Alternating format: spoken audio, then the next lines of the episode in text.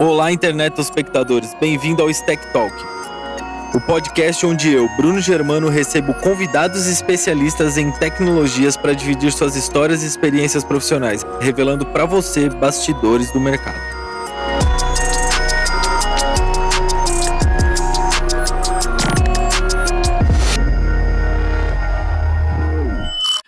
Olá, internet espectadores, sejam todos bem-vindos a mais um Stack Talk. Fala aí, Siloto, dá um oi para todo mundo aí. Fala, Techers! Pô, é um prazer estar aqui com você, Germano. É um sonho se realizando, cara. Ah, ô louco! eu, eu tenho uma confissão a fazer que eu comecei um canal em 2016. Mas eu já tinha vontade de fazer um canal no YouTube muito antes do que 2016, sei lá, dois anos antes, três anos antes. E você sempre foi o meu benchmark ali. Sempre eu ficava, olha o que o cara tá fazendo, eu poderia fazer uma coisa parecida com isso. Olha que legal o que ele fez aqui, ó, eu queria fazer um negócio legal assim também. E você foi uma baita inspiração para mim quando eu comecei a fazer o canal e tudo. Eu vi o jeito que você fazia, as coisas que você falava e tentei fazer ao contrário, porque o que você estava fazendo não dava certo. Brincadeira. É, não tava horrível. não, que isso, você é um canal de sucesso aí já há muitos anos na estrada. E eu tô felizaço de receber você aqui, finalmente deu certo. E seja bem-vindo ao Stack Talk. Pô, obrigado, cara. Um prazer estar aqui. É, vai ser um papo bem legal aí. Eu espero que o pessoal goste também. É, espero também. Vai, vai ser, com certeza. Para quem não conhece o Stack Talk, o Stack Talk é um podcast, mas também uma live. A gente faz uma live no YouTube, a gente grava o áudio dessa live e edita para virar um podcast. E você pode participar de duas maneiras. Na verdade, três. Uma é participando da live, mandando seus comentários, suas perguntas durante a live. Outra é, se você está escutando em outro espaço e tempo, seja, seja o vídeo da live ou seja o podcast, você pode comentar em qualquer rede social usando a hashtag StackTalk. O Siloto prometeu aqui que está programando um robozinho. A gente não vai perder nenhum comentário em Twitter, Instagram, em nenhum lugar. O Siloto já está programando aqui usando, sei lá, vai programar em que PHP? Em PHP, ele acabou de confirmar isso mesmo, produção.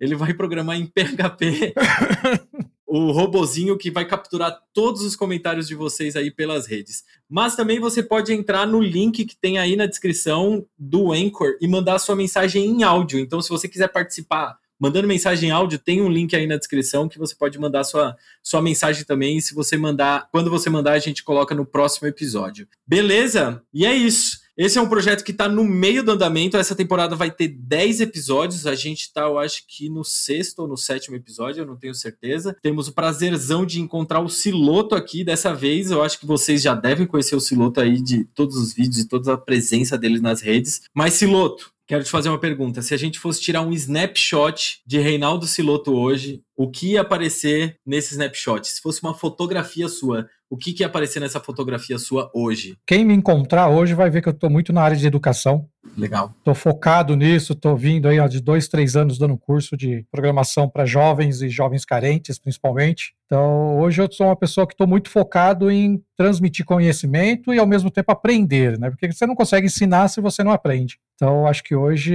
esse é o siloto de hoje e é o siloto feliz, cara. Acho que eu nunca estive tão feliz de poder fazer isso. Estou devolvendo um pouco do que eu ganhei aí nos últimos anos e que legal. de conhecimento e tudo mais, né? Então isso me deixa muito feliz, cara. Que legal. Fora todas essas iniciativas de educação e dos projetos que você tem, assim, tanto online quanto presencial, o seu canal do YouTube também é um sucesso há anos que fala sobre programação e sobre as pessoas descobrirem ferramentas e tecnologias novas, né? É, a ideia é essa. Quando eu criei o TechZoom, cara, foi Olha só, eu tava até vendo esses dias, nem lembrava. Eu, eu subi o canal no dia 1 de abril de 2012. Tipo, no piada, dia. piada pronta. piada pronta, ó, cara lá, ó. É, é, mas não foi uma perna curta, né? Não foi uma mentirinha, porque tá aí já há um bom tempo, oito anos praticamente. Que legal. É, mais de oito anos, né? Estamos indo para o nono ano. E sempre cuidei do canal sozinho, agora que a minha esposa está me ajudando e tal. E sempre foi um hobby, né? Então eu tinha meu trabalho e tal, e o TechZoom era um hobby porque eu gostava já naquela época de, de compartilhar, de ver alguma coisa nova e já querer passar para alguém e tal. Então eu sempre tive essa vibe aí. É um bom, é um bom trabalho, cara. De dois anos para cá eu tô, tô, mais focado mesmo como, como negócio, né? O TechZone é um negócio, né? Uma, uma empreitada minha. Legal. Então, então é dois anos, está mais sério o negócio. E tem também que o seu canal, o que eu acho legal é que você compartilha coisas que às vezes pode ser óbvia, você fala muito sobre WordPress e tudo mais, mas você tem uma visão específica para quem está começando, para quem está aprendendo, para quem nem conhece, para quem nunca viu aquelas coisas. Eu acho que você tem uma didática muito boa, é, é bem legal assim ver o jeito que você apresenta as coisas. Eu mesmo às vezes estou começando a aprender alguma coisa nova, estudar alguma tecnologia nova, eu vou ver se você já não fez um vídeo lá sobre isso, para eu ter pelo menos uma introdução, uma visão de Reinaldo Siloto para saber por onde começar, por onde explorar. É muito legal assim a didática que você tem lá. Pô, cara, obrigado. E essa que é a minha ideia, então eu acho que eu estou conseguindo. Eu quero pegar o cara que está iniciando ou o cara que não tem ideia de, de onde começar, por onde começar e porque às vezes você fala, ah, WordPress, todo mundo usa, é o gerenciador de conteúdo mais utilizado no mundo. Sim. Mas nem todo mundo está usando ainda, né? Alguém tem que começar por algum lugar. Então esse é um conteúdo, né? E nem é só o WordPress, né? Às vezes o cara tá usando o WordPress, mas ele só sabe criar um post lá. Às vezes, instalando um plugin diferente, alguma coisa nova, ele ganha muito mais recurso lá que você apresenta tudo isso por lá, né? É, teve até um caso, é, eu comecei a falar de temas filhos e tal, né? Como que você cria um tema filho no WordPress e tal, e me surpreendeu porque poucas pessoas usavam. tem até um vídeo lá que tem muito comentário e o pessoal fala, pô, eu não sabia que dava para fazer isso, não sabia da... que era tão bom usar um tema filho ali, porque daí você pode alterar o core sem mexer no que tá no ar e tal. É. Então, às vezes a gente, né, a gente acaba esquecendo que tem gente ali que precisa do básico, né, cara? Não, e sem falar que você também me serve como consultor pessoal. Às vezes eu te mando umas mensagens no WhatsApp aí falando, Siloto, tô fazendo uma parada aqui assim, assim, assado. Você já passou por isso? E aí você sempre já tem uma experiência, uma pontinha de experiência com alguma coisa lá. É, cara, o Ghost, né? Eu lembro do Ghost. É, eu tava saindo do Ghost e indo pro WordPress, você já tinha passado por isso, aí você me deu várias ajudas lá, foi bem legal. Fui de um lado pro outro, já voltei, tô, tô nessa. é, e eu já também derrubei aquele WordPress lá, não vou mais usar o WordPress, tô usando um site estático agora. Já derrubou? É, existe o WordPress como gerenciador de conteúdo lá por trás, uhum. mas o que está renderizando o tema lá na frente é um Gatsby, gerando um site estático a partir dali. Tá usando um headless lá só para. É, isso mesmo. É, bem legal, cara, muito louco. O WordPress serve para tudo. é incrível. Sim, sim. Eu, eu já fiz aplicativo usando o WordPress como back-end do aplicativo, vamos dizer. Uhum. A gente precisava ter uns CRUDs, algumas coisas lá, a gente usou a API do WordPress lá e funcionou maravilhosamente bem. É, é incrível. É incrível isso. A gente subiu o WordPress em, sei lá, 20 minutos, estava no ar e aí foi só desenvolver o aplicativo. A gente usou o Native Script, foi isso. Ah, o Native. Uhum. É. é. maioria, né, cara? Você pega um, Ion, um Ionic da vida aí também, vai, vai é. casar muito bem, né? Sim, com certeza. Mas, Siloto, voltando um pouco no tempo, eu quero saber quem foi o, o jovem Siloto, o jovem Reinaldo, morador de Bauru. Você sempre morou em Bauru? Não, depois que eu casei, eu vim pra cá, cara. Ah. Na verdade, eu, eu tinha uma. Né, já entrando nesse tema aí, eu tinha uma startup aqui em Bauru, isso em 2003, mais ou menos. Acho que você, você era um jovem germano ainda, um pequeno germano. 2003 eu tava no colegial. É, você era um adolescente, um, um germano adolescente. É. o pós-adolescente ali, né? É, que a gente lançou um game aqui, a gente trouxe da Coreia, um dos primeiros jogos da Coreia do Sul para o Brasil, Priston Tale. Que legal. É, louco. Como chamava? Priston, Priston Tale. Ah, era um RPG da hora, velho. É, o MMORPG com, é. concorria direto com o Ragnarok na época, né, cara? E, só que ele era 3D, bonitão, não era isométrico Sim. igual o Ragnarok, né? Sim. Ele era mais na linha do World of Warcraft, assim, só que não tão. Nem existia o WoW naquela época, né? Não, o WoW não. É, o acho que saiu um ano, um ano e meio depois que a gente começou, cara. É mesmo? Isso. E daí ali foi o meu primeiro. Meu primeiro fracasso, vamos dizer assim. não, não foi o primeiro, foi um dos, né? Foi um dos fracassos. Não, não, mas ali. vamos, vamos organizar cronologicamente antes, né? aí. É, vamos, vamos voltar. voltar. Como que o, o jovem Siloto aí decidiu por entrar nessa linha aí de tecnologia e programação e tudo mais? Tá, isso aí foi lá no início dos anos 90, 1990. Eu entrei numa empresa chamada CESP como office boy. É, daí que aconteceu? Em um ano que eu estava lá, eu acabei fazendo amizade com os caras do CPD. Sim. É, acho que nem, nem existe mais CPD nas empresas. Mas, Dependendo da idade da empresa, existe. É, se for uma empresa que trabalha com COBOL, COBOL, Reaper, isso daí deve ter. Uhum. E daí os caras gostaram de mim, porque eu era muito. Era pentelho, ficava perguntando, né? Eu entregava uma encomenda e voltava lá e ficava o dia todo lá conversando com os caras. Tinha um senhor lá que gostou de mim. Então foi ali, cara. Foi, mas eu, eu saí de office boy, fiquei um ano de office boy, e depois eu fui como operador de computador. Operador de computador. Cara, olha o cargo. Só que era tipo assim, eu saí do operador de computador direto pro COBOL ali, né? Uhum. Eu era um operador de COBOL, na verdade. Então eu não entrei programando nada em COBOL, mas eu entrei vendo coisas prontas e os caras me passavam as coordenadas para eu arrumar, né? Então eu sonho com o Procedure até hoje, né? Do COBOL. Mas você chegou a criar programas novos em COBOL ou não? Cara, eu fiz alguma coisinha, eu fiz um que era para manter o estoque da área. Uhum. Foi meio que, tipo, ah, que, que precisa aqui? Daí os caras falaram, ah, a gente não tem nada que controle o estoque. Daí eu desenvolvi isso em COBOL lá. Que legal. Era, era um grande porte da IBM, cara. É um computador antigo, grandão, assim, bem. Quase um terminal burro, né? Porque ele se conectava. Aham. é, Se conectava numa geladeira ali, É. tamanho de um armário ali. É isso. e daí eu, tá, fiz alguma coisinha em COBOL, daí eu comecei a estudar, fiz um curso técnico mesmo, na mesma época eu entrei num curso técnico de, de processamento de dados. E nessa época, nessa mesma empresa, eu acabei indo para uma área que só mexia com Clipper. Saquei. E ali foi quando eu entrei e não saí mais, cara. Ali foi quando o negócio começou legal. Você trabalhou muito tempo com o Clipper? Cara, eu trabalhei com Clipper Summer 86, já acho que uns quatro anos, cara. Ô, louco. Porque eu saí da CESP e fui para uma outra empresa que precisava de um cara de Clipper. Entendi. Era até engraçado. Foi onde eu comecei. Onde eu comecei, não, né? Foi onde eu entrei e nunca mais saí, né? Entendi. Mas foi logo no começo da sua vida profissional, assim. Você, de, de office boy, você já virou operador de computador e programador aí, né? É, lá chamava de operador, mas era programador, né? Aham. E foi bem no início, cara. Eu, eu já caí nessa área. Mas eu vim meio influenciado pela minha irmã também, que ela trabalhava no Bradesco na época. Trabalhava dentro do- da Cidade de Deus. Vocês já ouviu falar em Osasco? Sei, sei, em Osasco. Que é onde é o, a central do Bradesco. Era, pelo menos na época, né? Sim, sim. Pô, daí ela levou. O primeiro computador que eu tive acesso era dela, né? Que ela levou pra casa. Uhum. É, eu acho que ali ela, ela que plantou um pouquinho da sementinha, cara. Legal. E daí, do Clipper pra frente, aí o Clipper Summer pra frente, só programou na vida. Só. Daí, é, mais ou menos, né? Porque depois, o que aconteceu? Eu fui por uma. Acho que foi em 96. Sei que quando começou a surgir essa ideia da internet, daí eu conheci isso, putz, aí eu me maravilhei, cara. Eu falei, putz, é isso que eu quero, né? É, daí eu comecei a trabalhar numa, num provedor de acesso em São Paulo, que era uma BBS, Ô, louco. e ele estava migrando para provedor de acesso. Para a internet. Exato. Aham. E ele usava até um software chamado Excalibur, que era a primeira BBS gráfica que existia, né? Explica aí pro pessoal o que é BBS. Acho que tem muitos jovens aí que nunca ouviram falar de BBS. Cara, BBS é o seguinte, é como se fosse uma internet, só que é uma rede fechada onde você ligava pro modem lá que ficava conectado no servidor e você ficava lá dentro daquele servidor, dentro daquela máquina com um monte de outras pessoas. Então, BBS é basicamente isso, né? É um- é um- era um repositório gigante com arquivos de vídeo. Fazendo uma analogia, é como se fosse o seu próprio servidor de Minecraft, né? Ao invés de você jogar no mundo de Minecraft, você conecta no servidor de alguém e fica só naquele mundo ali, né?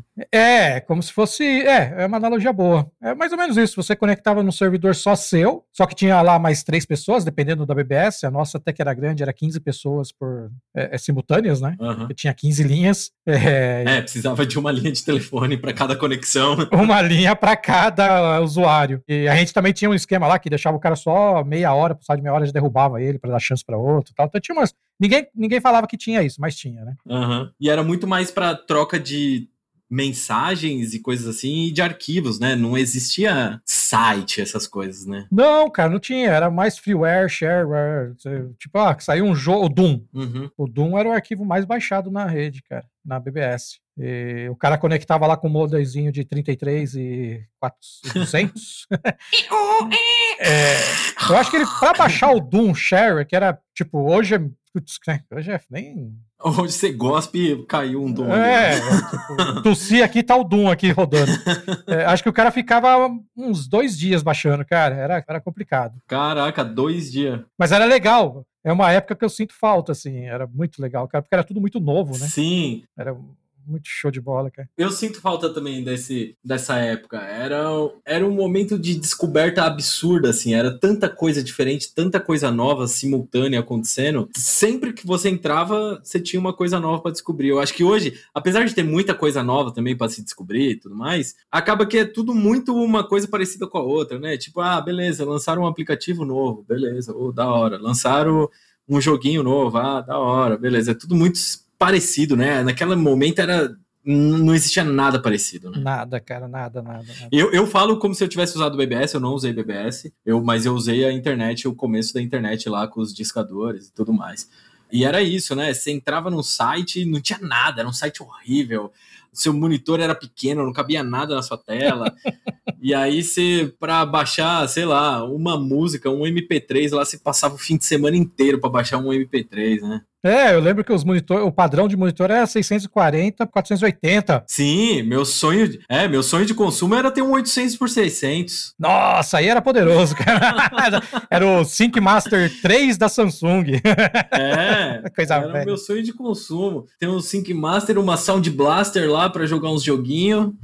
era isso aí, cara. E era legal, até para jogar, você tinha que comprar o kit multimídia na época, cara. Era, é. era, era tipo, era sofrível, assim, você tinha que sofrer, mas que era legal era. É, e eu acho que talvez esse senso de esforço e recompensa era muito maior, né? Você tinha que se esforçar muito mais. Por exemplo, eu lembro que eu jogava muito NBA em 94, muito, muito. E para conseguir uma cópia era muito difícil, era difícil você encontrar algum lugar que vendia e tudo mais. E mesmo na internet não existia pirataria, né? Tipo, não existia mercado para pirataria, coisa assim. E aí quando eu comprei, você entrava lá no DOS, dava lá NBA 94 e tudo, começava a jogar, eu passava horas jogando a mesma partida porque o jogo também não era muito longo, né? Era, tipo, você conseguia zerar o jogo muito rápido mas eu acho que esse senso de esforço e recompensa era muito maior, né? Hoje a gente precisa se esforçar muito menos para conseguir muito mais coisa, né? É, cara, você entra na Steam, você não sabe nem o que jogar, né? Pode crer. Você entra na Netflix, eu na Netflix aqui com as meninas, né, tenho duas filhas, às vezes a gente fica mais tempo procurando o que assistir do que assistir, cara. Pode crer. É, a gente fica olhando lá o catálogo e tal. Porque tá tão fácil, né? Tem tanta informação, né? Antigamente não, antigamente você tinha um canal na TV, você assiste e acabou, não tem nem que escolher muito. não que eu esteja reclamando dessa situação. Não, muito pelo, muito contrário, mais, né? muito pelo contrário. É, mas outro dia eu, eu confesso que eu caí no sono assistindo o trailer do Netflix. Eu fiquei assistindo tanto, eu fiquei tanto na dúvida de escolher o que, que eu assistia, que uma hora minha esposa me cutucou e falou: oh, você dormiu aí. Aí eu falei: é mesmo, né? Aí eu falei: ah, então eu vou escolher o que eu quero aqui. Dorme aí. é isso, cara, é, é, muita coisa, muita informação, né? Antigamente, pô, eu tinha que ir na Santa Figênia, tipo, você gosta de Arduino, de Raspberry, né? Uhum, uhum. Os conteúdos sobre isso são sensacionais também. Onde que você ia para comprar uma placa? Naquela época você tinha que comprar uma placa de para montar, sei lá, um TK8000, um TK80, né? Um TK95, sei lá. É, você tinha que ir na Santa Figênia e caçar, cara. Você entrava assim nos mucozinhos assim e tal, e achava a plaquinha lá. Hoje. Subia as escadinhas lá. Nossa, aquelas escadinhas. Daí até um, há um ano atrás, no final do ano passado, eu fui lá, tipo, pô, cara, não tem mais nem. Agora só vende TV Box. TV Box e kit para alarme de casa, né? É, câmera, né? câmera gatonete, só isso. Gatonete, é, só vende isso lá agora. É, é sério, é, é, difícil ir para lá e comprar computador, né? Tipo, é, é muito difícil encontrar quem vende ainda lá. É, eu acho que Arduino deve ter alguma uma outra loja perdida lá, né? Deve ter. Eu conheço duas lojas lá que vendem as coisas que eu compro, tipo Arduino, Raspberry Pi, sensor e tudo mais. Uma é uma loja de equipamento eletrônico mesmo, então vai desde tipo o cara que manja de Arduino, que quer comprar umas pecinhas de Arduino, até o cara que faz manutenção de máquina de lavar roupa, vai lá comprar umas peças eletrônicas lá também, entendeu? Que é uma loja que vende umas coisas mais genéricas. E tem uma outra que é só especializada nessas coisas de tipo Arduino, internet das coisas, Raspberry Pi e tudo. Esse já é mais caro, mas é uma loja só. É. O resto é, é, difícil encontrar coisa lá. O ano passado eu tava reformando o apartamento que eu moro hoje e eu fui muito lá para Santa Vigênia para comprar cabo, fio, é, interruptor, tomada, todas essas coisas de elétrica, assim, de casa, porque é o que lá ainda tem muito, né? Lâmpada, lustre, tem muita coisa assim lá. Mas ir para lá para comprar computador não rola mais, não. Eu compro tudo pela internet. Então, é, é mais barato, não tem que ficar correndo na rua, né?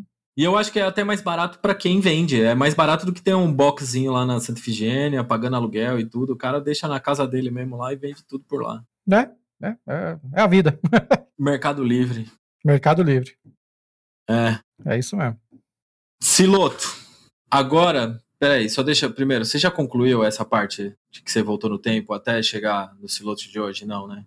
Fala aí. Ah, não, não. Então, daí tá. Daí eu fui trabalhar nessa, nesse provedor aí. É, e lá eu era webmaster. Isso você morava em São Paulo? É, morava, nasci em São Paulo, morava lá. Uhum. É, eu era webmaster, então eu, tinha que cuidar do site da, do provedor. Quando algum cliente ligava e falava, ah, precisa de um site, a gente fazia para ele também, não podia negar, né, o serviço. Uhum. Cuidava do servidor, para manter as conexões lá.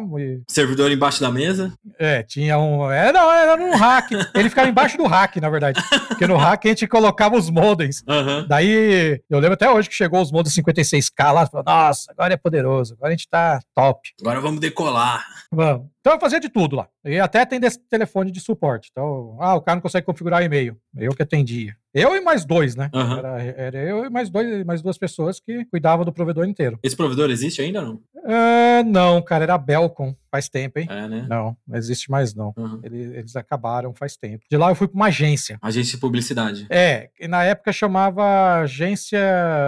Agência web, eles falavam, né? Não tinha nem publicidade, nem nada. Era só, uhum. E era só site, cara. Então a gente fazia site lá que nem fazer pastel. era uns. É, era. Os caras vinham com a pasta e dentro daquela pasta tava todo o conteúdo. Daí a gente abria, era um cartão de visita. Ah, faz o site aí. Só tinha aquilo. tinha que escanear o cartão para pegar o logo, tinha que descobrir as cores e era tudo na tabela ali no front page, tabelão e tal, e a gente fazia. Saquei. E era tipo pastel mesmo, era um uhum. site a cada duas horas, assim, cara. Era um absurdo. Os caras vendiam muito. Ô, louco, muito pastel. É, os caras vendiam muito na época, cara. Não sei como. Acho que tinha. Template Monster. Comprava lá os Template Monster, montava o site. É, nem existia Template Monster na época, cara. Se existisse, tinha comprado mesmo.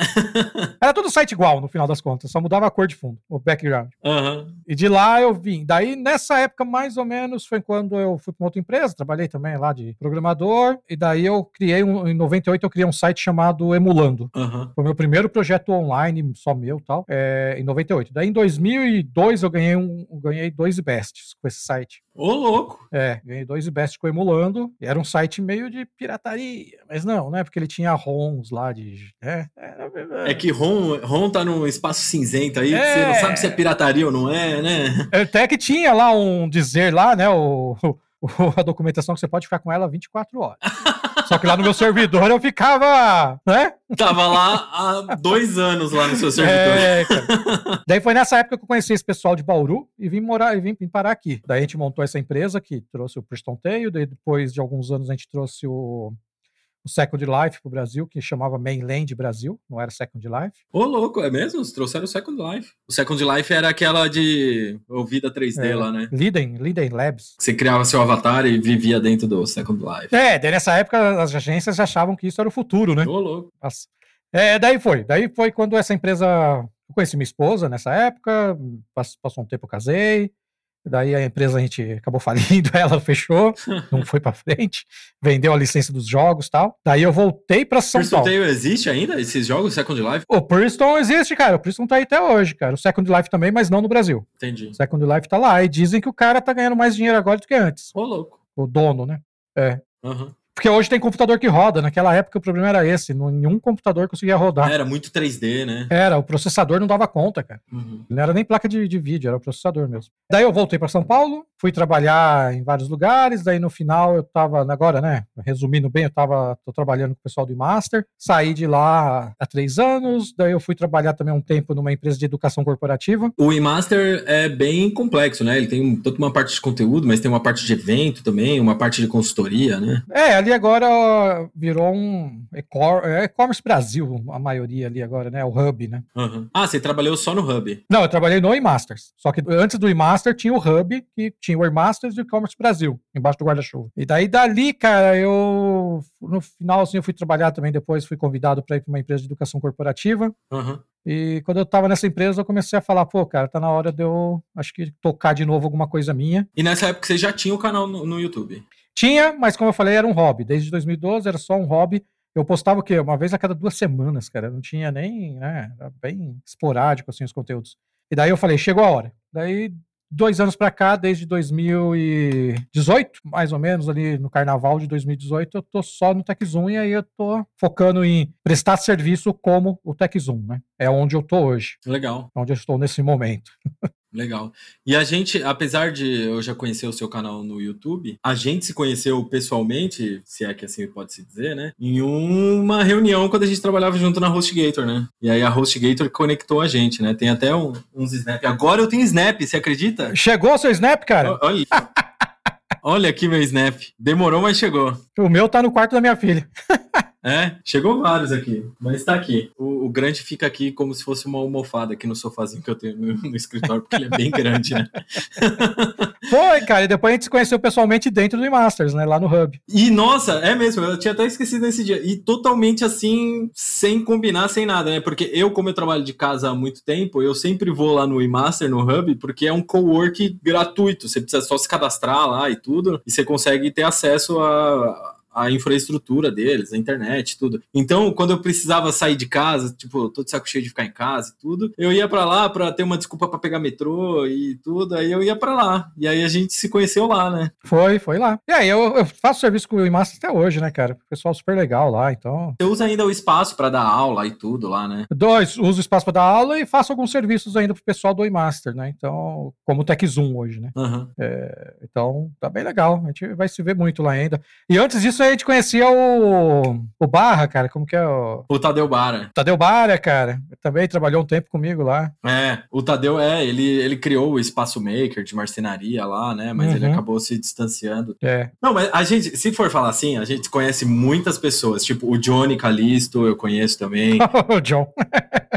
É, a gente conhece muitas pessoas em comum que estão nesse universo e-masters e, e essas coisas de internet aí, porque no final a gente acaba transitando pelos mesmos lugares, né? Vamos dizer, a gente tem os mesmos interesses, apesar de eu construir uma carreira diferente da sua, a gente, eu também quero as mesmas coisas que você, que é compartilhar conhecimento, devolver para a comunidade tudo que a comunidade me deu há anos atrás e tudo. Quero também cada vez mais participar ativamente desse mercado de educação e educação tecnológica e tudo tudo mais. Então a gente tem os mesmos interesses e acaba que a gente vai se trombando com as mesmas pessoas que têm os mesmos interesses, as mesmas empresas, instituições e tudo mais, né?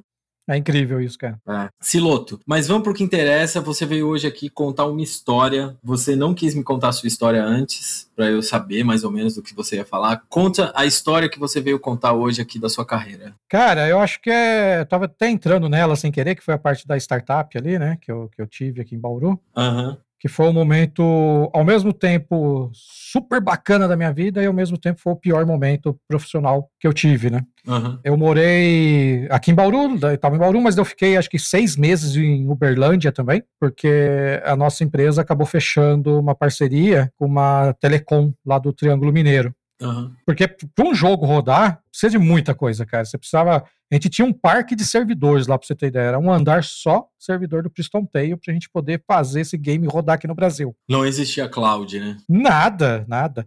E tinha uma comunidade gigante no Brasil já naquela época, mesmo com a internet caminhando, né? Era, eu lembro até que era Speed. A gente tinha um problema com o Speed, porque o Speed bloqueava uma porta lá, que, putz, uhum. a gente quando trouxe para o Brasil teve que alterar um monte de coisa. E, e, foi um momento sensacional. Eu aprendi tanto nessa época, cara, que eu, são coisas que eu trago até hoje. Só que foi um momento muito ruim, porque foi o meu primeiro grande fracasso, né? Uhum. Foi quando eu, eu percebi que até então eu achava que estava tudo bem. Até aquele momento, tudo que eu estava planejando estava acontecendo e dando certo. Uhum. E chegou naquele ponto, eu tive um fracasso. Eu pensei até em desistir, mudar de área. Pensei, ah, vou virar contador, vou virar, sei lá, vou trabalhar com importação e exportação, vou sei lá fazer o que da minha vida. Uhum. Só que daí também conheci minha esposa, foi um momento legal por isso. Só que eu acho que ali foi o, o ponto de virada, foi quando eu cresci de verdade. Porque até então eu tinha a ideia de que estava, é, sabia tudo, eu não precisava aprender mais nada, aquilo que eu levava para as pessoas que estavam comigo, os meus sócios na época, era o certo, o que eles falavam eu não dava muita atenção. Então eu acho que foi um ponto de virada. Os seus sócios, vamos dizer, eles eram mais experientes que você ou mais poderosos, assim, questão de dinheiro e de opinião lá dentro? Não, eles, a gente estava tudo no mesmo barco na época. Uhum. Né? A gente estava tudo no mesmo barco na época. Inclusive eu vendi um carro para entrar lá, para poder manter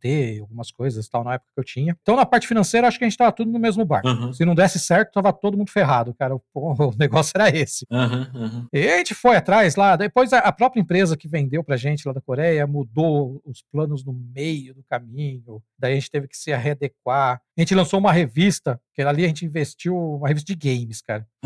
A gente teve que investir uma puta grana e vendeu, sei lá, 100 revistas, nem isso, 50 revistas. Louco. Foi, foi triste. É, e foi, foi um momento interessante da minha vida, assim. Eu acho que essa é uma história que eu tenho que levar e tenho que contar, porque foi o momento que eu virei. Eu falei assim: peraí, será que tudo que eu estou fazendo é realmente verdade? Será que eu não tenho que parar, escutar, estudar, aprender mais? E, e na questão dos sócios, os sócios, a maioria eram advogados. Eles tinham uma empresa de tecnologia aqui em Bauru, que era um provedor, Uhum. é, só que a área de formação deles era de advocacia, assim, era de direito, né? Bom, enfim. Daí a gente lançou o jogo, os primeiros seis meses foram lindos, cara. A gente vendeu assinatura pra caramba tal. E depois, o que aconteceu? A gente não, a gente não teve uma previsão, né? A gente conseguiu prever que dali seis meses a gente tinha que dobrar esse número para conseguir manter a quantidade de, de servidor e de banda que a gente estava usando, cara. Porque era muito cara a infraestrutura nessa época. É, mesmo tendo uma tele com você, é, o dinheiro não vai. Chega uma hora que a própria. Quem tá investindo fala, pô, peraí, eu tenho que pelo menos é, empatar, né? Se eu gasto X, eu, eu, Aham. eu ganho X e tudo bem, não tem lucro, mas. Só que daí chegou no sexto mês, depois de seis meses, sexto, sétimo mês, e aí a gente tava gastando, tipo, de custo é, 200 mil e tinha uma, uma entrada de, sei lá, 50 mil, sabe? Ô, louco. É, era muito, tava muita diferença, assim. Daí foi ali que eu comecei também a ficar meio deprimido. Aí eu só pensava em sair pras baladas. Comecei a abrir mão, assim, dos meus sonhos, né? Meu sonho era ter aquela empresa. Mas depois, no primeira dificuldade, na primeira dificuldade que eu tive, eu acabei abandonando. Então, acho que foi um momento que eu aprendi que nem tudo que a gente quer, a gente consegue. E se a gente perde o tesão e para de querer estudar, de querer aprender alguma coisa para manter aquele sonho em pé, a gente acaba perdendo tudo e no final a gente só se arrepende, né? Sim. Então, olhando para trás hoje, eu, putz, cara, eu faria tanta coisa diferente, mas muita coisa diferente. Reconhecer esse fracasso foi, foi difícil ou, ou era uma coisa, tipo, você não tinha opção, tinha que aceitar? Na época foi extremamente difícil. Eu peguei e fui embora para São Paulo, cara, abandonei tudo. É. Eu só avisei a, a Cíntia, que era minha namorada na época, ó, tô indo embora pra São Paulo. Enfiei tudo minhas coisas dentro de um Corsinha que eu tinha na época, e, ó, pá, não avisei ninguém do trampo, cara. Ninguém lá dos meus sócios, ninguém. Fui avisar dois dias depois que eu não apareci lá. Então eu, era meio infantil, meio imaturo nessa época também. E isso foi um puta crescimento, cara, porque eu vi, depois dali eu tomei muito na cabeça, né? Putz, eu tive muito- muitos problemas, assim, porque a hora que você começa a, a ter a questão financeira, né, uma coisa te apertando ali, você começa a ver, opa, peraí, cara, eu ganhei tanto dinheiro já, por que, que eu tô com problema agora por causa de dinheiro, né? Então foi um momento triste, mas foi um momento da virada ali. Foi quando eu falei assim, peraí, tem tudo errado, vamos começar de novo. É, eu pivotei a minha vida profissional e comecei de novo ali. Eu voltei a estudar, comecei a procurar outras coisas para fazer. É, então eu acho que ali foi uma chave, né? um- deu um estalinho na minha cabeça ali e tudo ficou melhor depois, cara. Quando vocês encerraram essa empresa aí, ficou muita dívida ainda para pagar ou coisa ou não? É tipo só o prejuízo que vocês já tinham tomado? Ficou o preju, mas daí, como tinha muito servidor comprado já, a empresa que estava com a gente, a Telecom, pegou e Comprou todas essas máquinas. é, comprou, daí ela colocou uma parte para vender hospedagem e a outra parte ela passou para outros clientes. Então a, a empresa mesmo não teve prejuízo nenhum. Só que depois a licença do jogo ainda era, era da empresa que eu tava ali, né? Aham. Vocês compraram essa licença, né? É, você pagava o royalties, né? Você, não, você, Uhum. você aluga. É, é uma licença, né? Aham. Você usa só por determinado tempo. E enquanto você está usando, tudo que você vender, você tem que dar X% lá para eles lá. É, então a gente acabou passando. Eu não participei disso, porque eu já tinha abandonado, né? Mas daí acabou passando a- essa licença para uma segunda empresa que comprou essa licença da gente para continuar com o nome no Brasil. E depois essa empresa vendeu para uma terceira empresa que é a que está até hoje. E ainda existe servidores no Brasil. Pelo que eu fiquei sabendo, os servidores estão todos na Coreia agora. Eu não tenho certeza se está no Brasil, não, cara. Entendi. Porque hoje em dia o lag não, já não, não importa mais, né? Tem várias coisinhas ali. É, e infraestrutura no Brasil é muito caro, né? Eu, eu costumo dizer que o custo do IP no Brasil é muito caro, né? É muito mais barato você comprar um IP nos Estados Unidos, na Coreia, na China, do que ter um IP em São Paulo e manter um servidor funcionando em São Paulo, por exemplo. É tudo muito caro, cara, ainda mais com o dólar agora, né? É. Naquela época o dólar era 1,50. Ô, O louco! dólar era baixíssimo. Era, eu lembro, pô, foi. Era dois reais no máximo o dólar. Eu lembro que foi a época que eu mais comprei jogo pra videogame, cara. tinha o PSP com todos os jogos, tinha PlayStation 3, 2 na época, com tudo que era jogo. Era, era muito barato, cara. Eu também tinha, o meu PSP, eu tive um PSP também, tinha todos os jogos, mas era tudo pirata. também tinha o Play 2. Play 2 tinha um monte de jogo de 10 reais lá. 3 por 10, 3 por 10. É, é isso aí, é isso aí. Aqueles Win Eleven, Win Eleven Brasileirão 2002. O oh, Win Eleven 11. Acho que o 11 era o mais legal, cara. Nossa, era muito bom. Caraca, joguei muito esses joguinhos aí de Play 2, viu? É, resumindo bem, essa aí foi uma, uma, uma fase da minha vida que eu tive meus baixos e ali eu aprendi muito para continuar, cara. E eu acho que é uma história muito legal para mostrar que quando eu falo, ah, eu sou programador e não sei o quê, aí fala, pô, e por que, que você não cria uma empresa então? Por que, que você não cria um produto? Cara, você tem a faca e o queijo na mão, mas do momento de você ter a, a técnica necessária para criar um produto, até criar um produto e ganhar dinheiro com esse produto, é tipo, é um abismo, né? É muito grande, né? É, tanto que, ó, eu criei TechZoom em 2012, cara. Agora, dois anos atrás, eu comecei a tratar ele como uma empresa, né? Olha o tempo que eu tive ali, né? Sim. Não, e mesmo essa empresa aí que você fundou por Stone Tail, você tinha faca e queijo na mão, você sabia a tecnologia, vocês tinham a licença do jogo, vocês tinham o parque com um monte de servidor e tudo, mas de ter a técnica de todas essas premissas até realmente ganhar dinheiro e viver disso é um abismo muito grande. Depende de fatores que nenhum você controla, né? Todos que você controla são insuficientes para o negócio dar certo. Né? É, você acaba não prevendo. Tipo, ó, mudou. O jogo era de assinatura. Uhum. No, antes da gente lançar, ele virou free to play e virou um modelo de comprar itens dentro do jogo. Aí todo aquele business plan, todo aquele BP que você criou foi por água abaixo, porque a sua a sua renda, né, a sua fonte de renda estava definida como uma, uma assinatura que você estava vendendo. A partir do momento que você está vendendo itens, o modelo muda, né? Sim. Putz, a previsão de, de entrada é outra, né? Muda completamente. Sim. Então, isso aí também é uma dica, cara. Se você for fechar algum contrato com algum estrangeiro aí, com alguma empresa de fora, converse bastante, crie cláusulas lá que esse tipo de coisa não pode acontecer, porque senão você fica rendido, né? E serviu, essa experiência serviu para você se conectar com muita gente fora do Brasil também? Serviu, cara. Foi uma época muito legal para isso. Isso eu não posso negar. Foi ampliei minha network assim imensamente. Conheci quem fundou a Clan na época, o cara que trabalhou no. Ô, louco! É, o cara que trabalhou o Ed Boon, cara, no Mortal Kombat, cara. Caraca! Conheci. É, inclusive eu acho que ele tá. Eu converso. Outro dia eu conversei com ele no, no meu LinkedIn. É, hoje parece que ele não tá mais com games, não tá mais com nada. Mas ele que, que lançou essa empresa, né? A Clan, na, lá naquela época. Tá fazendo um lançamento de produto digital agora. É, deve estar tá fazendo marketing digital. Tô zoando. Ele tá criando uma conta no Hotmart lá e vendendo os negócios. É, Não, sem zoeira. Hotmart, a parte de network foi sensacional, cara parte de network foi outro nível. Que legal, que legal. É, porque eu, eu imagino que quando você começa a prestar um serviço que não existia no Brasil, trazer um produto que não existia no Brasil e tudo mais, você começa a, a atrair interesse de um monte de gente que também quer entrar no Brasil, né? Sim, Sim, inclusive, a gente tá falando, né? Você falou que tem o podcast e tal, legal pra caramba isso. O Flow, né? Que você, é sucesso dos podcasts hoje. Uhum. Ele levou um cara que trabalhava na, na Level Up. Uhum. É um dos fundadores da Level Up. Uhum. E ele passou por tudo isso que eu falei, cara. Teve empresa gringa que mudou o negócio no meio do caminho. Você acaba vendo tanta coisa ali, cara. Você acaba. Sim, pode crer. Né? Eu imagino. E às vezes aquilo que está acontecendo com você hoje pode ter certeza que está acontecendo com outros também. Então é meio complexo.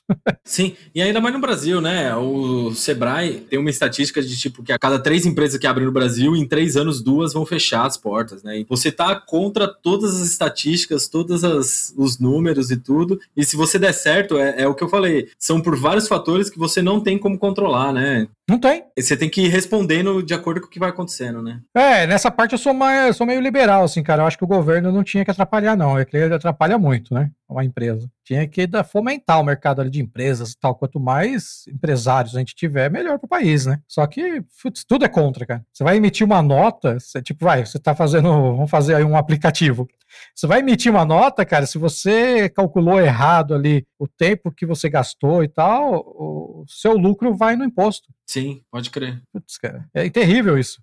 Não, e nem, nem só isso, né? Eu, hoje eu tava falando com meu irmão, meu irmão tem uma empresa, ele tem uma corretora de seguros, né? E aí ele tá querendo comprar um computador novo. A empresa dele já tem uns 5 anos, 6 anos. Eu falei, cara, desde o dia zero você tinha que colocar na margem de lucro da sua empresa um computador daqui 5 anos. Porque senão, é isso, todo o lucro que você teve, você tá perdendo para comprar um equipamento novo agora. É. Aí, aí ele falou, é, eu não pensei nisso. E, e hoje equipamento no Brasil é caríssimo. Ainda mais com o dólar que a gente tem hoje, apesar de ter um monte de marca fabricando no Brasil, muitas das peças que estão dentro de um notebook, dentro de um computador, vem importada. E é claro que a variação do dólar impacta tudo nisso, né? Vai comprar um notebook hoje, sério, é, é mais caro, dependendo do equipamento que você quer comprar, é mais caro que um Celta 2001. tem, pô, tem, tem notebook aí de 21 mil reais, cara. Que absurdo é esse, né? E não é nem Apple, é tipo, sei lá, Asus, custa 20 conto. Não, tem notebook game que custa 40 mil reais. Sério. É sacanagem, né? Mas, cara, é, é isso. E eu, eu, sempre parto do princípio que é: se tem alguém vendendo, é porque tem alguém comprando. Tem alguém comprando. Então, não é para mim. Eu não tenho 40 mil reais pra gastar no notebook. Mas, se alguém tá vendendo, é porque estão comprando. Senão, esse produto nem ia existir, né? Não, não. Mas daí você vê, né? Há 10 anos atrás, 40 mil, você comprava um apartamento. Pode crer.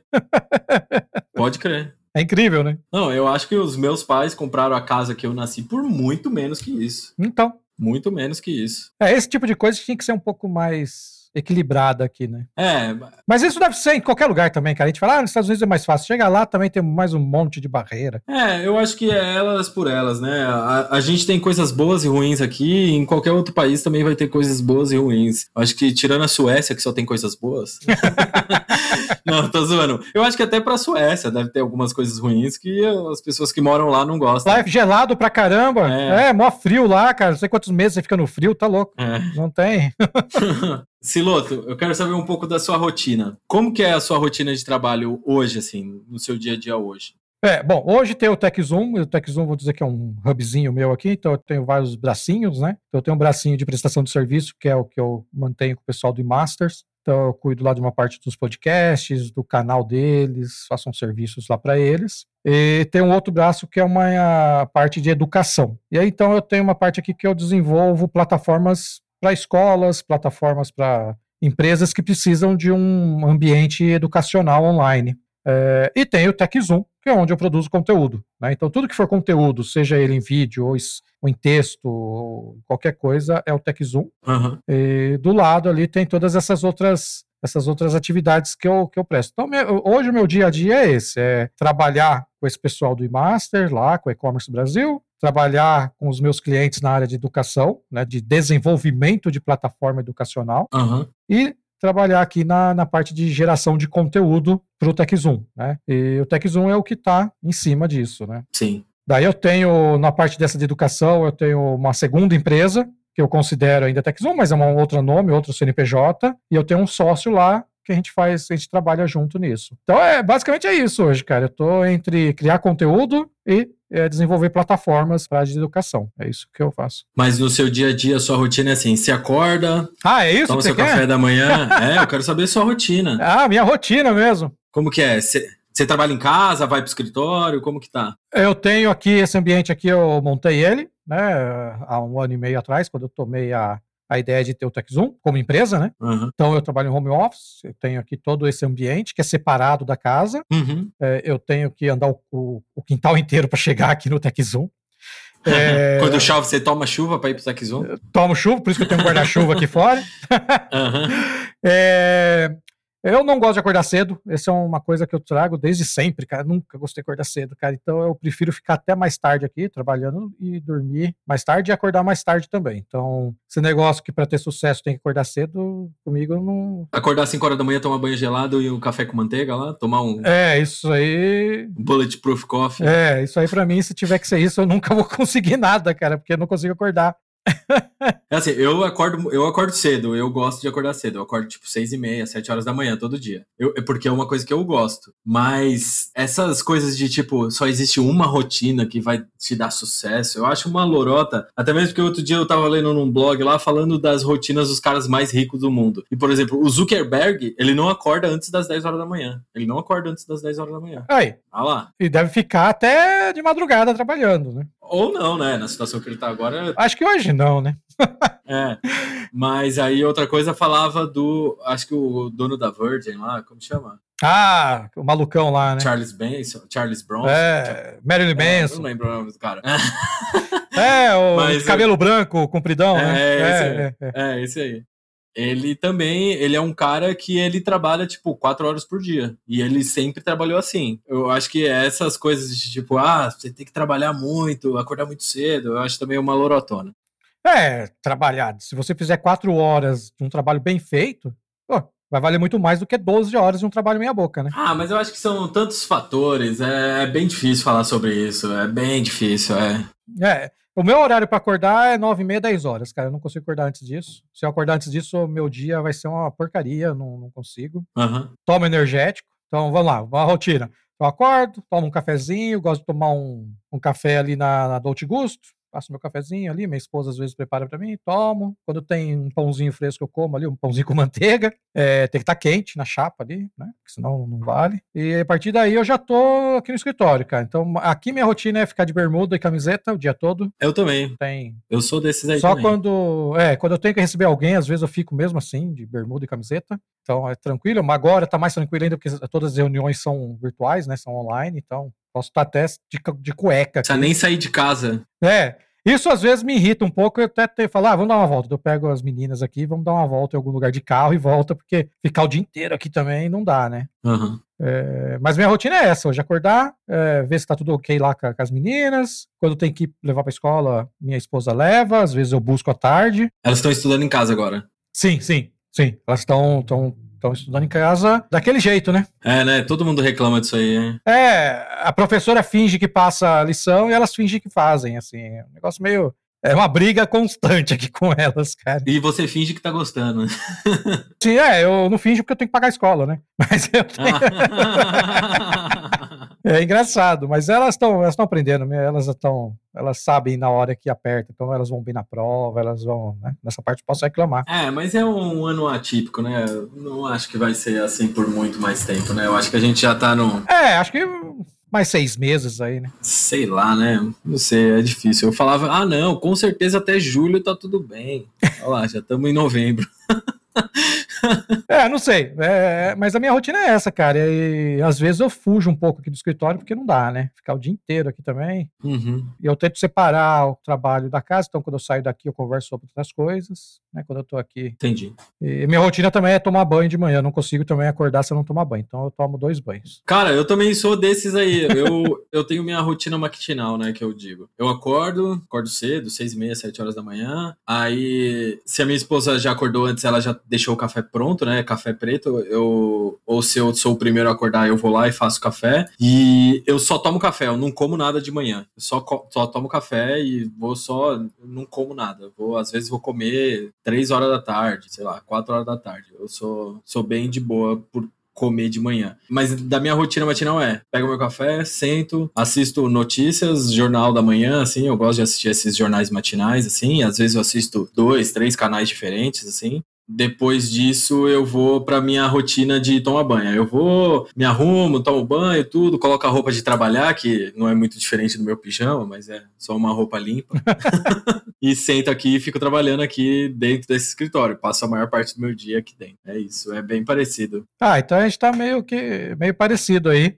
É, de manhã também, ali que eu tô tomando café, eu já respondo todas as mensagens que eu tenho. E depois venho para cá e começo a trabalhar, cara. Daí eu tenho a minha rotina de fazer o meu cronograma diário, né? Então eu faço o meu Scrum aqui pessoal, aqui sozinho, eu tenho um Kanban aqui do lado, aqui, um monte de coisinha. E daí eu vou fazendo, cara. Que legal. Sinto falta de conversar, você não tem equipe que trabalha com você? Não, tenho só esse meu sócio que eu comentei, né, dessa outra empresa de educação. Uhum. E a gente conversa pelo WhatsApp o dia inteiro, né, quando tem alguma coisa, mas aqui comigo não tem. A ideia era ter um, um pessoal aqui sim, eu queria ter dois estagiários aqui, o projeto era esse. Ô, louco. Só que daí com todos esses problemas. É, mas estagiários assim, da Unesp aqui, né, então um ia ficar de manhã, o outro vinha cada tarde, então não, não ia ter um custo alto, assim, né, um estagiário. Para fazer café, né, é... corrigir seus textos. Não, é pra, pra ficar nessa outra parte da, da, que a gente tava com muita demanda de fazer curso, né? E Entendi. tava pintando essa demanda de fazer curso mesmo em Score. Não sei se você já mexeu com Score. Não. É, um Moodle, né? Então a gente tava com umas. É, Moodle eu conheço. Só que daí, com essa maluquice que teve, mudou tudo, né? Então,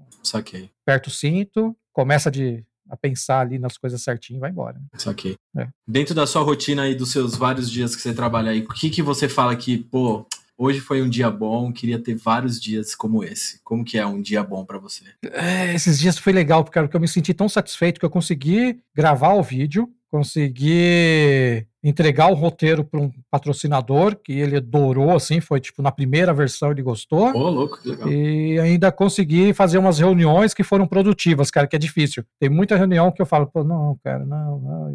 E, e foi um dia Tô legal. perdendo tempo aqui. É, tem reunião que você mataria no, no WhatsApp, vai. Aham. Uma mensagem. Manda dois áudios aí já tá resolvido. É, putz. Então, no dia que eu consigo entregar o que eu planejei, eu saio daqui satisfeito, cara. E são dias. Não são dias muito frequentes, não, vou dizer, viu? Que vira e mexe é complicado conseguir entregar tudo. Porque às vezes até a gente acaba planejando mais do que a gente consegue, né? Aham. Então, dá aquela sensação, tipo, ah, não fiz nada. Hoje você trabalhou pra caramba, né? Uhum. Mas eu tive, até semana passada, até falei pra minha esposa, falou, nossa, hoje eu tô satisfeito, hein? Consegui fazer tudo. Que legal. E agora eu quero saber qual foi a maior cagada que você já fez, assim, na sua vida profissional, trabalhando com tecnologia. Eu tinha um outro canal, antes do TechZoom, que foi quando eu comecei, assim, a querer fazer vídeo, e eu apaguei o canal inteiro sem querer, cara. Ô, louco! Acho que foi uma cagada pessoal, assim. É, eu já tinha uns 15 vídeos, chamava Web, o canal. E não sei, eu não lembro o que eu fiz, não tenho a mínima ideia. Eu sei que eu entrei nas configurações lá, apaguei tudo. E daí eu fiquei um mês, assim, tipo, chorando no canto e ah, trabalho jogado. Essa foi uma. Agora, de, de empresa, cara, eu já paguei site de cliente inteiro e não tinha backup. Era, eu nem trabalhava com Git na época, e era tudo FTP, tipo, site 1, underline, final 2012. E Tô ligado, você faz uma cópia do có- cópia ou de 01. É, daí naquela de Ctrl C, Ctrl X, assim, eu apaguei e foi embora. Deu um Ctrl X e deu um Ctrl C num texto. Sei lá, um negócio assim. E daí nem com o software para recuperar isso da. ga- Não, foi a maior cagada. Tipo, a empresa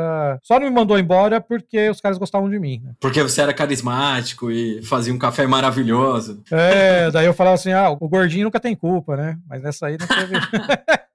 Acho que foi isso, cara, que me veio na cabeça agora foi essa, cara. Eu, putz, o site do cliente era um dos clientes mais importantes da empresa lá e foi pro saco. Aham. E daí a gente ficou uma semana trabalhando para refazer, né? Fazer o quê? Sim, Não teve muito o que fazer, né? sim. Mas tem várias cagadas que a gente faz, cara. Isso é normal. É, eu costumo dizer que, principalmente trabalhando com programação e escrevendo código, você costuma criar muito mais erros do que criar soluções. Porque você erra, erra, erra várias vezes, mas quando você acerta uma vez, aquela é a solução e acabou. E acabou. É, você não precisa mais mexer. É, não mexe que senão vai parar de funcionar, né? Bem assim, cara. Então, eu acho que uma das habilidades que eu adquiri trabalhando com programação e tudo foi isso: saber que eu vou errar, eu vou fazer merda e que quando eu acertar vai ser ótimo. É, e o, código nunca vai ser bonito. É, né? É, nem todo código vai ser bonito, né? Não, não fala isso pro Branas, não. O Branas estava aqui algumas semanas atrás e o Branas estava falando sobre clean code e código bonito e código sustentável. Eu vi depois, tenho que falar, eu quero ver o- a plataforma dele lá. Manda ele liberar o Git pra gente lá. Manda. Vamos, vamos dar um code review aí. É, é. Cara, o Dio Linux aqui mandou uma pergunta. Ele falou: uma pergunta para ambos. Tem alguma coisa em aspecto técnico que vocês mudaram durante esse período? Um novo software ou uma nova solução digital diferente que vocês não estavam habituados? Pode começar aí, Siloto. Cara, que eu mudei, que, eu, que foi meio traumático, foi que eu trabalhei desde 2000 e... Aí o Gil até vai, vai dar risada. Eu trabalhei com Mac OS desde o Power... Acho desde 2003, 2004, não lembro. Sei. Daí eu, chegou uma época que eu falei, eu não posso mais gastar, é, olha só, não posso mais gastar 3 mil reais num MacBook.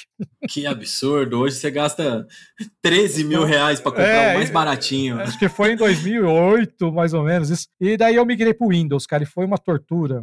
Eu acho que eu levei um ano para voltar a me acostumar, voltar não, a trabalhar de verdade com Windows. E ali foi meio traumático, cara. E quando eu saí do COBOL e fui pro Clipper, também foi traumático lá atrás. Apesar de você ter a base, você ter o conhecimento conhecimento, quando você sai de uma linguagem e vai para outra que você nunca viu, é, é, traumatizante, cara. Eu lembro que eu passei noites sem dormir, comprei livro e eu não sabia, será que eu vou conseguir fazer isso, cara? Eu ficava desesperado, sabe? Ô, louco. É. Mas também era novão, né? Molecão, daí você não tem aquele jogo de cintura, né? Uhum. Quando eu saí do Mac e fui pro Windows, foi um baque, cara. Foi um susto assim, mas hoje eu não consigo voltar pro Mac também. Então... É mesmo? É, eu, eu tive assim, eu trabalhava com Windows, eu comecei minha carreira trabalhando com VB6, com um banco de, um banco de dados super, super maneiro que chamava Access. Oh. E daí eu fui para ASP3, fui para C Sharp, .NET e tudo mais. E aí em algum momento da minha carreira eu fui trabalhar na para agência de publicidade e comecei a trabalhar com Apple. E aí, nossa, me apaixonei. Tinha um iMac maravilhoso lá e fazia tudo acontecer. Fazia, cara, fazia chover no deserto lá com aquele Mac lá. E aí, de alguns anos para cá, eu comecei a trabalhar remoto, trabalhar de casa.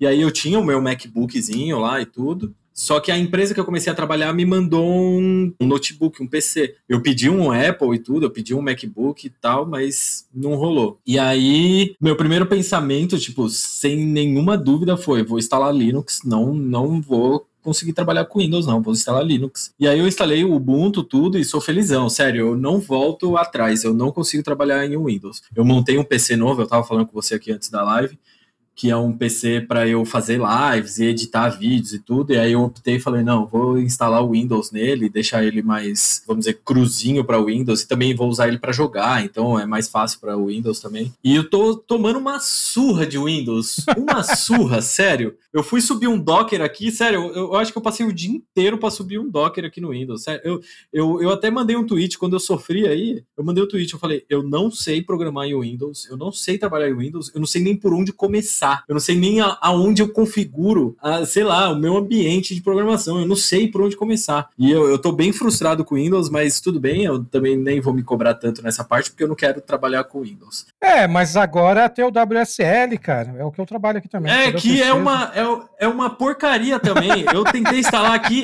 e aí falar: ah, não, mas você instalou o WSL1, tem que instalar o WSL2. E aí eu já tinha o bagulho instalado no 1, eu não consigo migrar pro 2. E não é, é isso, não existe um caminho fácil fácil. Aí eu falei, desisto, que se dane, eu também não vou precisar disso para trabalhar. Eu tenho meus computador Linux aqui, eu tenho dois computadores Linux. Eu tenho aqui, é chuva de computador aqui em casa, né? Eu tenho dois notebook com Ubuntu, um com Ubuntu 18, outro com Ubuntu 20. E eu tenho um MacBook ainda, esse MacBook antiguinho aí, 2013, 2012, não sei exatamente, mas que eu uso só para responder e-mail e para responder comentário no, no YouTube. De vez em quando eu uso para escrever uns roteiros e tudo, porque ele é leve, a bateria dele segura bem e tudo, então às vezes eu uso ele. E tenho esse PC novo agora para fazer live, editar vídeo e tudo mais. Mas eu confesso que esse PC, eu tô tomando uma surra desse Windows 10 aqui, ó, maravilhosa.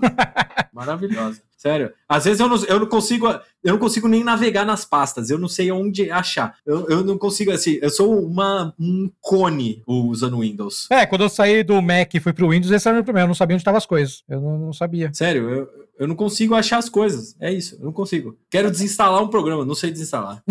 Quero, sei lá, ah, quero mexer nas configurações aqui da minha placa de rede. Não sei fazer isso. Sério, é. Pô, legal, já tá me dando umas ideias de conteúdo aí pro TechZoom. Nossa, eu tomo uma surra maravilhosa aqui, sério, eu não consigo, não consigo, mas tudo bem. Tipo, Docker, o Git, tá tudo no WSL aqui, cara, não é nada no Windows. O Windows é só o meu minha capa, né? É isso, eu não sei onde tá rodando meu Docker aqui. Eu cliquei no executável lá, instalei o Docker, instalei o Git também, não sei onde tá executando o Git. Mas tá lá.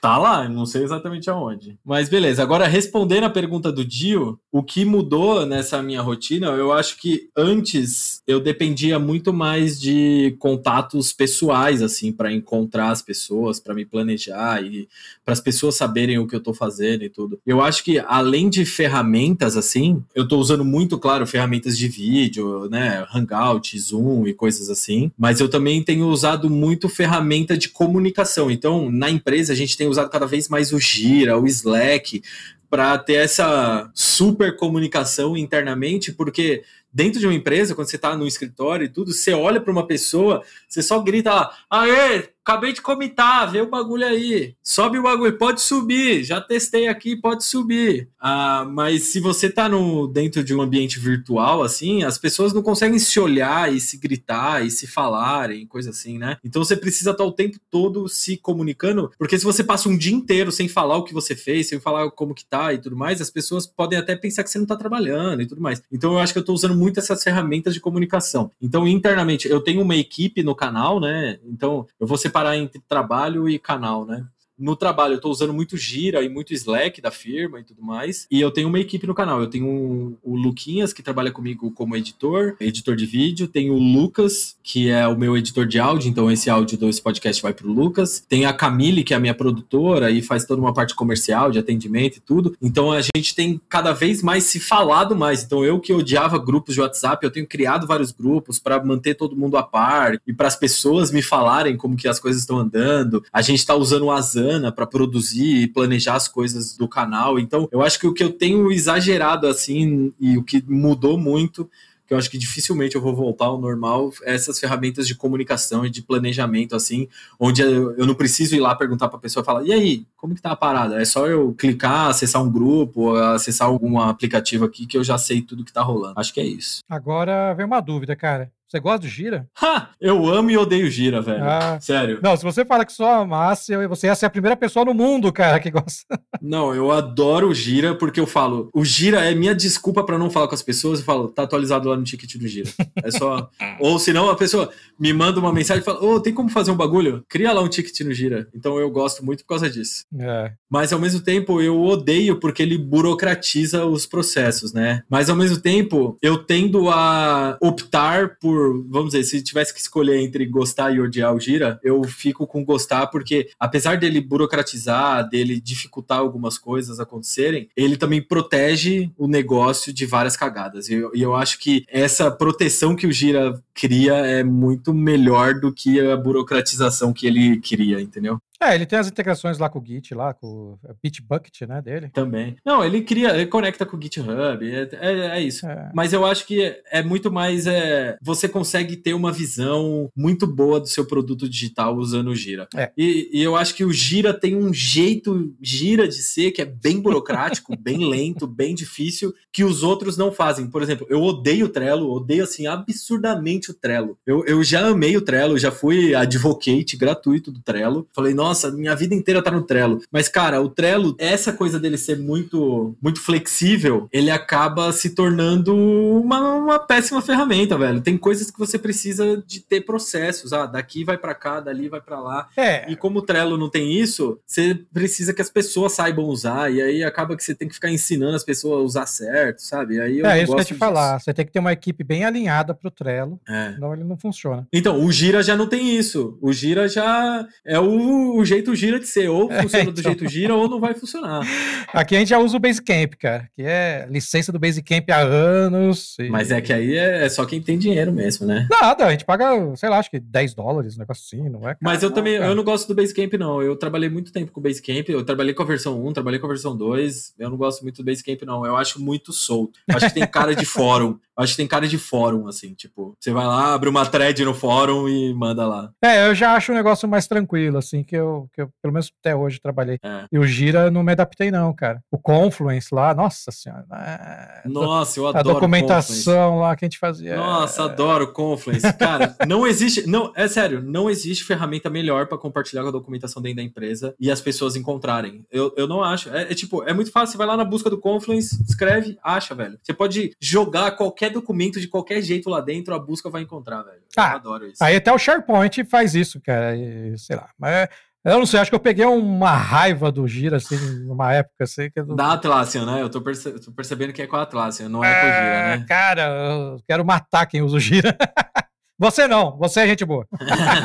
Mas agora eu tenho usado o Asana. Eu nunca tinha usado o Asana. Eu tô usando o Asana e eu tenho gostado bastante do Asana, porque o Asana é esse meio campo entre Gira e Trello. Hum. Dá para você usar um Kanban tipo Trello, mas dá para você estruturar as coisas e processos e, e fluxos e tudo mais. Porque o que eu gosto muito é dessas automações do Gira. Eu acho bem da hora. E no Asana dá para você fazer isso. Ah, você gosta dos e-mails que dispara, gosto, você gosta de gosto. ficar te cobrando, você gosta do time lá que fica. Não, não é nem só me cobrando. É, é porque é isso, né? A empresa que eu trabalho, a gringa, Tem 30 programadores em 3, 4 países diferentes. Então, às vezes as pessoas estão trabalhando até em fuso horários diferentes. Então, eu coloco uma atualização no ticket, as pessoas que estão envolvidas vão receber essa atualização, entendeu? Eu fiz um commit lá e coloquei a mensagem, ele já atualiza o ticket falando do commit que eu fiz. É. São várias coisas, né? É, é, é isso, essas automações do Gira é bem da hora. Eu entendo o seu lado masoquista de ser.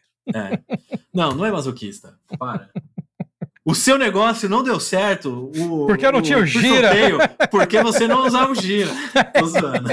Não existia ainda. É. Ou existia também, sei lá.